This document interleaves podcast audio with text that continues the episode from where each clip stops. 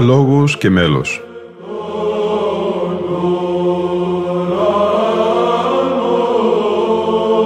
Προσεγγίσεις στη μυσταγωγία της ψαλτικής τέχνης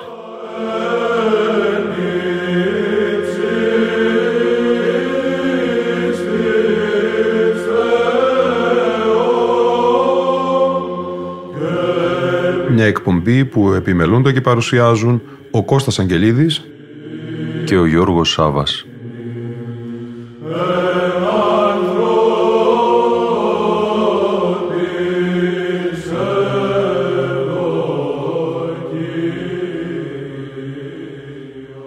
Αγαπητοί φίλοι ακροατές και φίλες ακροάτριες, το πρώτο μέρος της σημερινής μας εκπομπής θα είναι αφιερωμένο στην Κυριακή του Τελώνου και του Φαρισαίου. Για τη σημερινή εκπομπή αντλούμε από τη μελέτη του Μακαρίου ιερομονάχου της Ιεράς Μονής Σίμωνος Πέτρας «Μυσταγωγία της Μεγάλης Τεσσαρακοστής των εκδόσεων Ίνδικτος». Η μελέτη με υπότιτλο «Συμβολή στην θεολογία του λειτουργικού χρόνου» σε μετάφραση στα ελληνικά από τα γαλλικά Πολυξένης Τσαλίκη Κιώσογλου στοχεύει στην ανάδειξη του μυσταγωγικού χαρακτήρα του λειτουργικού χρόνου κατά την περίοδο της Μεγάλης Τεσσαρακοστής. Η υμνογραφική κατήχηση, έτσι όπως διευθετείται από την Κυριακή του Τελώνου και του Φαρισαίου μέχρι το κατόφλι της Εβδομάδος των Παθών, εκθέτει μια εκτενή πνευματική διδασκαλία προορισμένη να καθοδηγήσει τον πιστό στην ασκητική του προσπάθεια. Αυτός και καθαρμένος και απελεύθερος των παθών θα μπορέσει έτσι να μετάσχει με όλο του το είναι στον θάνατο και στην Ανάσταση του Χριστού γενόμενος ένα με Αυτόν τόσο στην γένωση όσο και στην δόξα Του. Πρέπει να σημειώσουμε ότι στο Τριώδιον, όπως και στα κείμενα των Πατέρων, η δογματική διδασκαλία ποτέ δεν χωρίζεται από την πνευματική. Το δόγμα εδώ εκτίθεται για να κατευθύνει και να ζωοποιήσει τον ασκητικό βίο. Στον βαθμό που έχει καθαρθεί, μπορεί ο άνθρωπος να φτάσει στη γνώση της αληθείας. Ως μνημείο της μοναστικής πνευματικότητος, το Τριώδιον θεμελιώνει την κατήχησή του σε δυναμική ανθρωπολογία, όπως εκτίθεται κυρίως από τους Καπαδόκες πατέρες και τους διαδόχους τους. Όπως σωστά παρατηρεί ο πατήρ Ιωάννης Μέγεντορφ, το Τριώδιον προϋποθέτει προπάντων ένα σύστημα πατερικής ανθρωπολογίας, σύμφωνα με την οποία ο άνθρωπος δεν είναι πραγματικά άνθρωπος παρά μόνον αν είναι σε συνεχή κοινωνία με τον Θεό. Τότε είναι και πραγματικά ελεύθερος.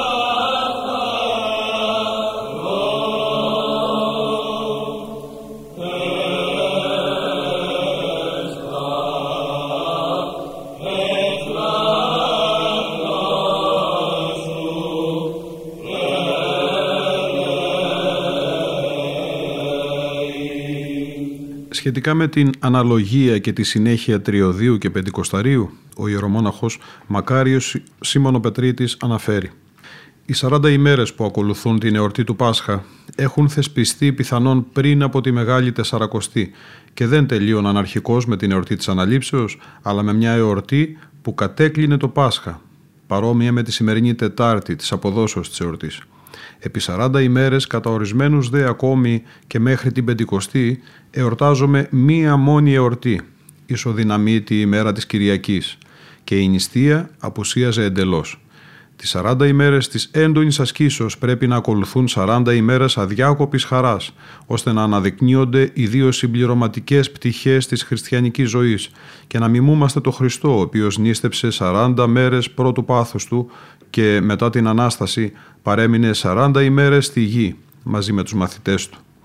Οι δύο περίοδοι έχουν αναλογίες και ως προς τη δομή τους, ενώ κάθε μία αποτελεί έναν πλήρη κύκλο οργανωμένο γύρω από το κέντρο του. Η μεν τεσσαρακοστή τον Σταυρό, Κυριακή της Σταυροπροσκυνήσεως, η δε αναστάσιμη περίοδος την Τετάρτη της Μέσο Πεντηκοστής. Οι δύο αυτές εορτές έχουν ως κεντρικό θέμα κάτι πολύ διαφορετικό.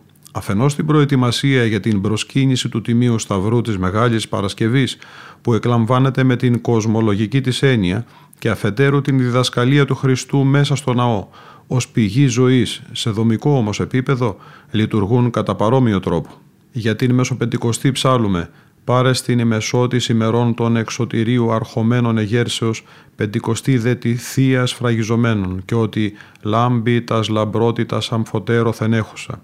Τιμά τον Χριστό ως Μεσίτη και επιβεβαιώνει έτσι την συνέχεια μεταξύ του απολυτρωτικού έργου του Χριστού και εκείνου του Αγίου Πνεύματος.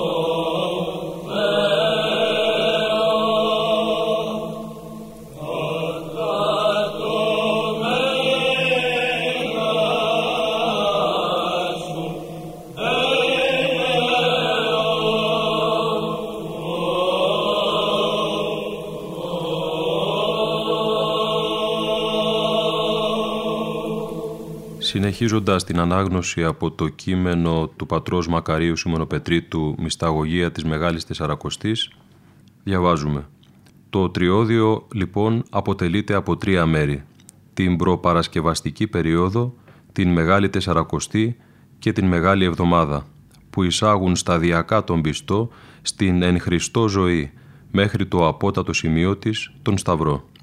Κάθε ακολουθία του καθημερινού κύκλου, κάθε ημέρα της εβδομάδας και κάθε μία από τις εβδομάδες του τριωδίου είναι ταυτόχρονα εικόνα του όλου κύκλου, προσαρμογή του Πάσχα στις συγκεκριμένες συνθήκες της λειτουργικής περίοδου, στην οποία ανήκουν και ένα βήμα προς την ανάμνηση του πάθους που σηματοδοτεί και μετρά την πρόοδο στον ασκητικό αγώνα.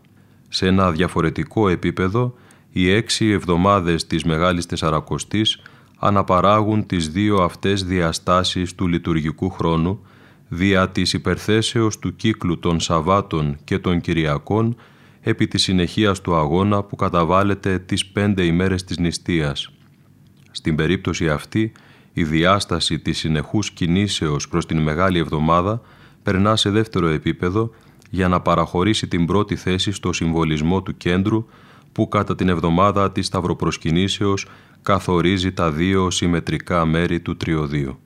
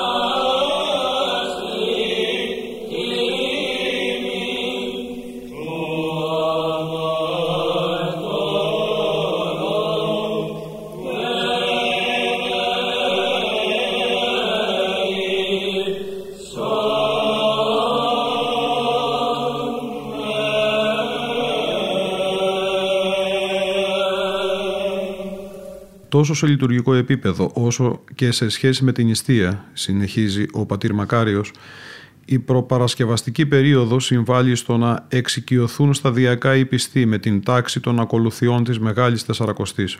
Γι' αυτόν τον λόγο, η πρώτη αυτή Κυριακή, η οποία σηματοδοτεί την έναρξη του τριωδίου, παρουσιάζει λίγες ιδιαιτερότητες.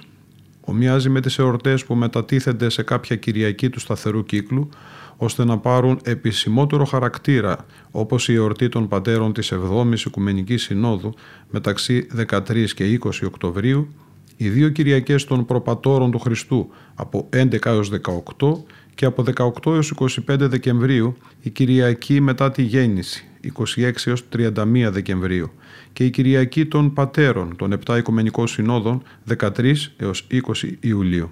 Λαμβάνει όμως κατώτερη τάξη διότι δεν περιέχει αναγνώσματα από την Παλαιά Διαθήκη στον Εσπερινό. Δεν έχει δικό της απολυτίκιο, ούτε δικά της καθίσματα στις στοιχολογίες του όρθρου.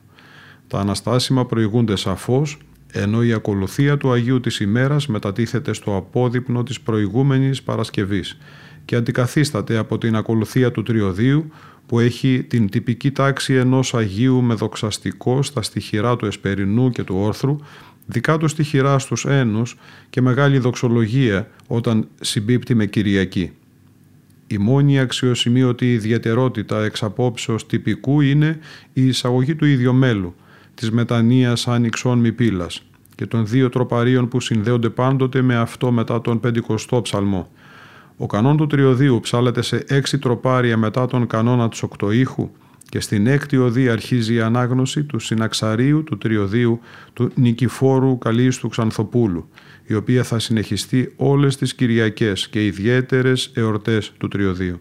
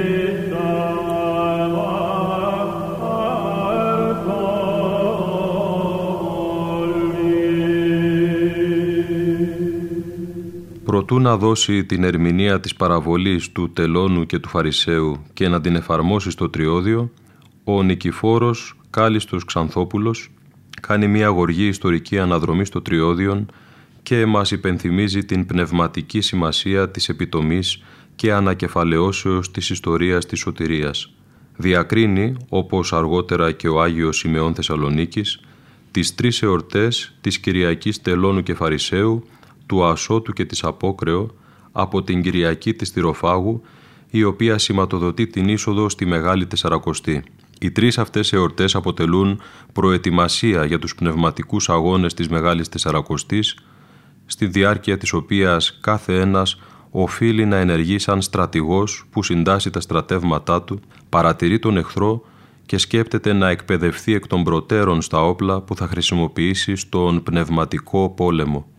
Καθώς τα πρώτα όπλα της αρετής είναι η ταπεινοφροσύνη και η μετάνοια, άρμοζε να θεσπίσουν οι πατέρες τις δύο αυτές εβδομάδες του πρώτου μέρους της προπαρασκευαστικής περίοδου, ώστε να μην διακινδυνεύσει κανείς να ιτηθεί κατά την είσοδο στην ιστία ελήψη καταλήλων όπλων. Για να εισέλθει κατάλληλα οπλισμένος στον αγώνα, ο χριστιανός οφείλει να ασκείται ήδη από το άνοιγμα του τριωδίου στην πρώτη των αρετών, την ταπεινοφροσύνη, να αναγνωρίζει στο πρόσωπο του τελώνει τον εαυτό του, να μιμηθεί την ταπεινοφροσύνη του και να αποφύγει τα αμαρτήματά του, ενώ πρέπει να μιμηθεί τις αρετές του Φαρισαίου και να αποφύγει την αλαζονία του. Ή ακριβέστερα, η νηστεία και η άσκηση που θα κάνει κατά την Μεγάλη Τεσσαρακοστή πρέπει να γίνουν μέσα ταπεινώσεως της ψυχής, δια της ταπεινώσεως και του μόχθου του σώματος.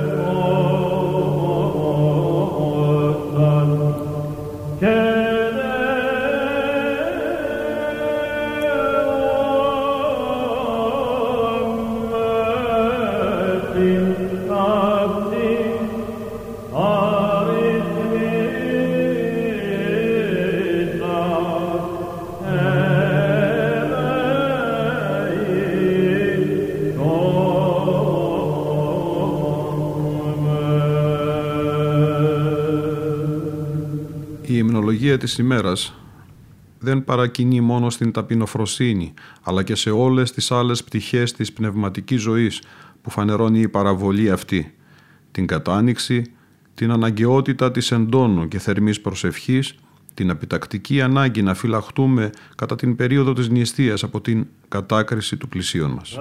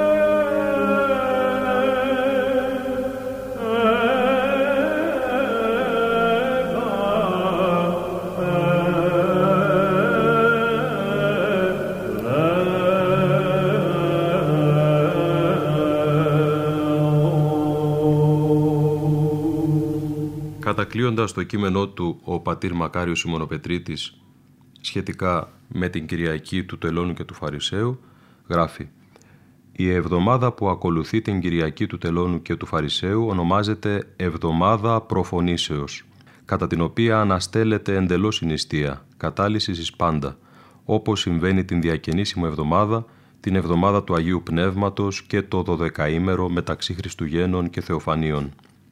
Η κατάλυση της νηστείας εντάσσεται στην περίοδο της σταδιακής προετοιμασίας για την είσοδο στην Μεγάλη Τεσσαρακοστή.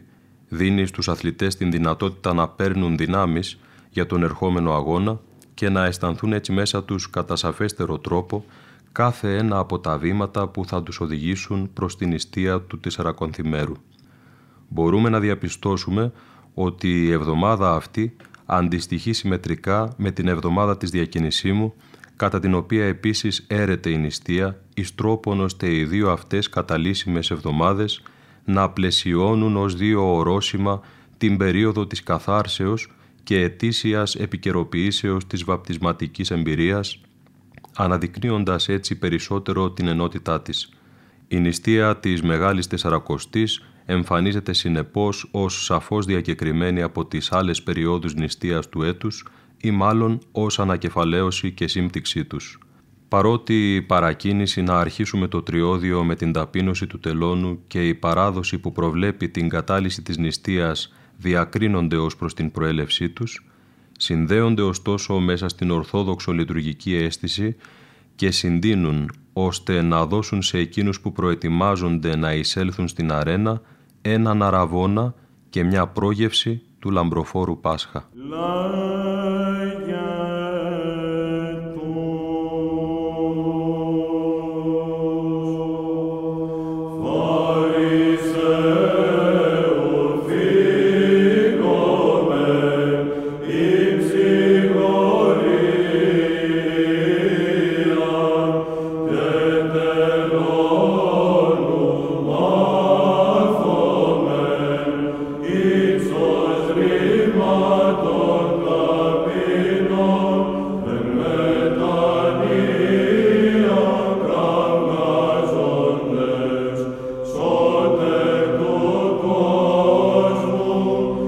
was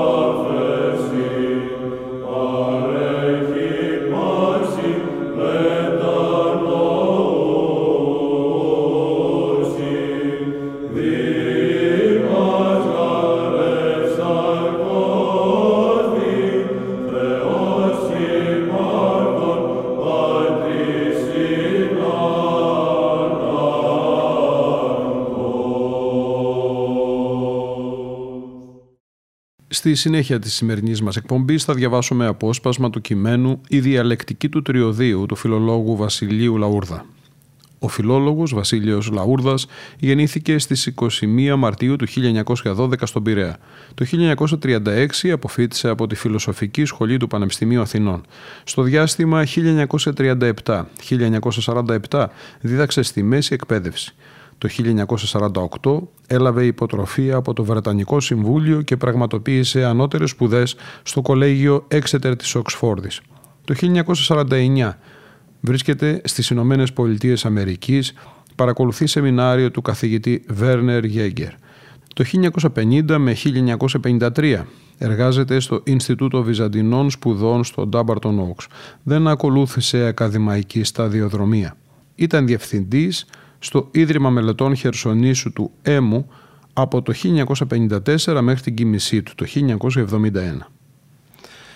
Η διαλεκτική του τριωδίου Βασιλείου Λαούρδα Πρέπει κάποτε τα κείμενα της ελληνικής Ορθοδόξου Εκκλησίας να φύγουν από τα χέρια των ειδικών θεολόγων και να εισέλθουν στην πνευματική ζωή του έθνους μας, ισότιμα με όλα τα άλλα κείμενα που έχουν ή θεωρούνται πως έχουν παιδευτική αξία. Όταν εισέλθουν όλα στη ζωή του έθνους, θα μεταμορφώσουν όχι μόνο την πνευματική ζωή μας και θα ανασυνθέσουν την κλίμακα των αξιών της, αλλά και θα διαμορφώσουν διαφορετική από ό,τι έως τώρα την προσωπικότητα του Έλληνα.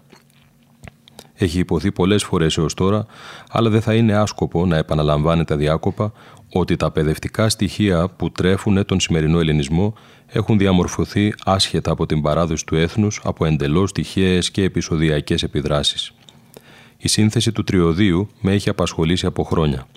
Ολόκληρο αυτό το οικοδόμημα από περικοπές ευαγγελικών και αποστολικών κειμένων, από ύμνους και από προσευχές έχει μια θαυμαστή ενότητα και είναι ατύχημα που δεν αποτελεί ένα σταθερό και μόνιμο βίωμα της ζωής μας, είτε μέσα από την εκκλησιαστική προβολή της, είτε μέσα από μελέτες για τη σύνθεση και την αποστολή του. Η αλήθεια είναι ότι δεν λείπουν τα μελετήματα με θέμα το τριώδιο και θα πρέπει να αναφέρω εδώ ξεχωριστά τη μελέτη του κυρίου Ευαγγέλου Θεοδόρου «Η μορφωτική αξία του ισχύοντος τριωδίου» και δύο-τρία άλλα μικρά ή μεγάλα δημοσιεύματα. Αλλά και το βιβλίο του κυρίου Θεοδόρου, όπως και ό,τι άλλο έχει γραφεί έως τώρα, είναι γραμμένα μόνο για ειδικούς θεολόγους και για αυτόν ή για διαφόρους άλλους λόγους δεν έχουν απηχήσει σε ευρύτερο κοινό. Εξάλλου και η ίδια η κατανόησή του από την προβολή του στην Εκκλησία είναι δύσκολη, γιατί προϋποθέτει πολλές ελεύθερες ώρες, γνώση του συνδέσμου των τμήματων του, του ενός με το άλλο και φυσικά ψυχική προετοιμασία. Όχι ως θεολόγος, ούτε καν ως μέλος της Ελληνικής Ορθοδόξου Εκκλησίας, αλλά απλώς ως φιλομαθής αναγνώστης, αισθάνομαι ότι πρέπει να πω πόσο χάνουμε όλοι μας που δεν έχουμε γευθεί κάτι από το βαθύ και συγκλονιστικό πνευματικό περιεχόμενό του.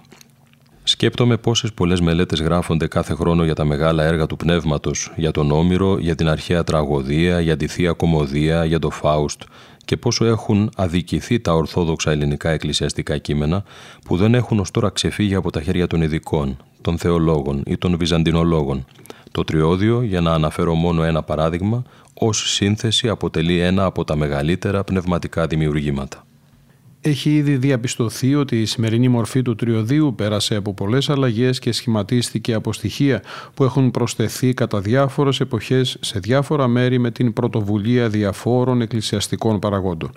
Θα μπορούσε μάλιστα να λεχθεί ότι δεν υπήρξε ποτέ και ούτε τώρα υπάρχει ένας ενιαίος τύπος τριωδίου τουλάχιστον ούτε στα διάφορα χειρόγραφα του παρελθόντος ούτε στην πρακτική εφαρμογή του σήμερα εμφανίζεται με την ίδια πάντοτε μορφή. Αυτή όμως η ποικιλία είναι μια από τις μεγάλες αρετές του γιατί δείχνει ότι δεν είναι μια τελειωμένη σύνθεση αλλά ένας ζωντανός οργανισμός που πάντοτε ανανεώνεται, μετασχηματίζεται και αλλάζει ανάλογα με τις εποχές, με τους τόπους και με τους ανθρώπους. Τώρα τελευταία βέβαια έχει πια κατά κάποιο τρόπο αποκρισταλωθεί με την έννοια ότι έχουν περάσει πολλά χρόνια χωρίς να εισαχθεί καινούριο στοιχείο και χωρίς να συζητηθεί η ενδεχόμενη ανάγκη τροποποιήσεων και οι μόνες αλλαγές που υφίσταται είναι συντμήσεις που κάνουν οι ιερείς για λόγους ευκολίας. Αυτή τη διαπίστωση θα την ερμηνεύσει κανείς αν τη συνεξετάσει μέσα στο γενικό πλαίσιο του χαρακτήρος της νεοελληνικής Ορθοδόξου Εκκλησίας. Ασφαλώς δεν είναι τυχαίο ότι η υμνογραφία της Εκκλησίας δεν πλουτίζεται τώρα με νέα στοιχεία όπως και όσο πλουτιζόταν κάποτε. Πάντως και αυτό πρέπει να τονιστεί αμέσως από την αρχή, οι διάφορες παραλλαγές του τριωδίου και οι τροποποιήσεις από τις οποίες διήλθε δεν έθιξαν ποτέ το βασικό χαρακτήρα του, όπως είχε διαμορφωθεί αρχικά. Τι ακριβώς σημαίνει αυτό το αρχικά είναι δύσκολο να το εξηγήσει κανείς, γιατί το σημερινό τριώδιο, ενώ εκφράζει ένα πνευματικό χριστιανικό ήθος παλαιότατο, έχει πάρει τη σημερινή μορφή του από τον 10ο αιώνα και πέρα, όπως έχει διαπιστωθεί από τους μελετητές του. Η δική μου υπόθεση είναι ότι η σημερινή μορφή του πρέπει μάλλον να αναχθεί στην εποχή του φωτίου, αλλά το θέμα μου δεν είναι τώρα αυτό και ίσως δεν θα μπορούσα εύκολα να αποδείξω τη χρονολόγηση αυτή αν δεν ανακοινήσω το όλο θέμα της εποχής του φωτίου. Για τώρα είναι αρκετό να υποσημειωθεί ότι το βασικό νόημα του τριωδίου, που ανάγεται ήδη στον 4ο αιώνα, δεν μεταβλήθηκε ποτέ παρά τις πολυπίκυλες και πολύμορφες προσταφαιρέσεις κατά τη διάρκεια της μεγάλης ιστορίας του. Το νόημα αυτό το εκφράζει συνοπτικά η λέξη διαλεκτική και το περιγράφουν καλύτερα διατυπώσεις όπως η πορεία προς τη σωτηρία, από του θανάτου στην ζωή, περ άσπερα αντάστρα και όσες άλλες παρόμοιες μπορούν να χρησιμοποιηθούν για να δηλώσουν τη βαθμιαία άνοδο της ψυχής από τον χρόνο στην αιωνιότητα. Το τριώδιο είναι η οδό στην οποία πρέπει να περάσει ο άνθρωπος για να αξιωθεί να συμμετάσχει στο μεγάλο μυστήριο της Σταυρώσεως και της Αναστάσεως του Ιού του Θεού. Με το τριώδιο η Ορθόδοξη Ελληνική Εκκλησία μας διδάσκει ότι ο πιστός για να αξιωθεί το Πάσχα πρέπει να περάσει από σκληρή κλιμακωτή πορεία. Της ανωδικής αυτής πορείας οι αναβαθμοί αρχίζουν με την Κυριακή του Τελώνου και του Φαρισαίου που μαζί με τις άλλες τις επόμενες Κυριακές του Ασώτου και της Δευτέρας Παρουσίας αποτελεί μια ενότητα. Το θέμα στην Ευαγγελική περικοπή του Τελώνου και του Φαρισαίου είναι ο αποκαθαρμός της ψυχής από τα πάθη της αλαζονίας και της επάρσεως με τη μεταμέλεια και την ταπείνωση. Το ερμηνευτικό κείμενο που συνοδεύει τα κείμενα της πρώτης αυτής Κυριακής του Τριωδίου εξηγεί καθαρά ότι η αλαζονία και η ίηση είναι που προκάλεσαν την έξωση από τους κόλπους του Θεού και ότι της επανόδου η οδός αρχίζει με την ταπείνωση εμφαίνει την είναι η παραβολή, μηδένα την αεπέρεστε και χριστά πράτονη, αλλή ταπεινούστε και δίστε από ψυχής του Θεού καν της εσχάτης, κακής περιέπεσεν, όσου πόρο σωτηρίας εστι. Το ίδιο πνεύμα φυσικά εκφράζει και η περικοπή από τη Δευτέρα επιστολή του Αποστόλου Παύλου στον Τιμόθεο που προηγείται της Ευαγγελικής περικοπής, ιδίως με τη ρίση «Πονηρίδε άνθρωποι και γόητες προκόψους είναι επί και με τη συμβουλή μένε ενής έμαθες και επιστώθης ιδός παράτινος έμαθες. Το ίδιο πνεύμα εκφράζουν και οι ύμνοι, μερικοί από τους οποίους είναι από τους καλύτερους που έχουν γραφεί. Ο ποιητής αναγνωρίζει ότι είναι αμαρτωλός όπως ο τελώνης, αλλά η ομολογία του είναι και μετάνοια όπως ήταν και η ομολογία του τελώνου. Στην πορεία λοιπόν προς το Πάσχα η ταπείνωση είναι ο πρώτος αναβαθμός, η πρώτη φάση της διαλεκτικής προς την αθανασία. Το πνεύμα της αμαρτίας και της μετάνοιας συνεχίζει και η Κυριακή του Ασώτου, μιας και ο Άσωτος γίνεται τελικά ό,τι ήταν την ώρα της συντριβής του ο Τελώνης. Την εκπομπή μας θα κλείσει μια ιστορική ηχογράφηση με αποσπάσματα από τον όρθρο της Κυριακής Τελώνου και Φαρισαίου από το Αγιώνυμο Όρος – στο ηχητικό ντοκουμέντο αγνώστου χρονολογίας, το πιθανότερο όμως της δεκαετίας του 1980, ακούγονται να ψάλουν πατέρες από την αγιορητική αδελφότητα των Θωμάδων. Η ηχογράφηση ξεκινά από τα τροπάρια που ακολουθούν τον πεντηκοστό ψαλμό κατά τις Κυριακές της περίοδου του Τριωδίου, τα γνωστά ως πεντηκοστάρια. Ακολουθεί ο ηρμός της ενάτης οδής της εορτής της Υπαπαντής, τα εξαποστηλάρια και μετά τα πασαπνοάρια, τα τροπάρια των Αναστασίμων ένων του πρώτου ήχου, και τα ιδιόμελα τροπάρια της Κυριακής Τελώνου και Φαρισαίου μετά του δοξαστικού, ενώ κατακλείει το ιστορικό αυτό ηχητικό απόσπασμα με κάποιους στίχους από την Μεγάλη Δοξολογία. Κάπου εδώ όμως ολοκληρώνεται και η σημερινή μας εκπομπή. Ήταν η εκπομπή «Λόγος και μέλος» που επιμελούνται και παρουσιάζουν ο Κώστας Αγγελίδης και ο Γιώργος Σάβας. Στον ήχο ήταν σήμερα μαζί μας ο Γρηγόρης Σέρελης. Καλό και ευλογημένο τριώδιο για όλους και όλες.